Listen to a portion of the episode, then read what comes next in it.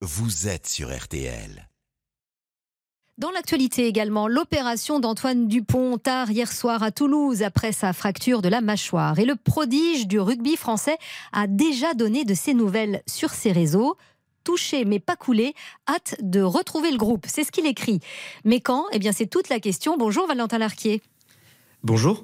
Alors vous êtes à Toulouse, là où euh, euh, Antoine Dupont a été opéré. Quelles sont les nouvelles? Est-ce qu'on a une chance de revoir la star française rejouer en bleu dans cette Coupe du Monde de rugby? Oui, Nathalie, il reste de l'espoir. C'était euh, de toute façon l'objectif de cette opération de la zone maxillo-zygomatique au niveau de la mâchoire. Une opération qui s'est bien passée. Antoine Dupont est en forme, nous confie ce matin l'un de ses proches. Maintenant, on regarde le calendrier. La durée de convalescence en temps normal est de 4 semaines minimum pour ce type d'opération.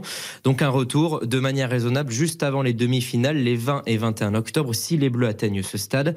Mais le capitaine du 15 de France est clairement dans l'optique de revenir le plus vite possible. On le voit sur les réseaux sociaux avec une photo postée à 11h ce matin, le maillot bleu sur les épaules et ce message touché mais pas coulé, hâte de retrouver le groupe.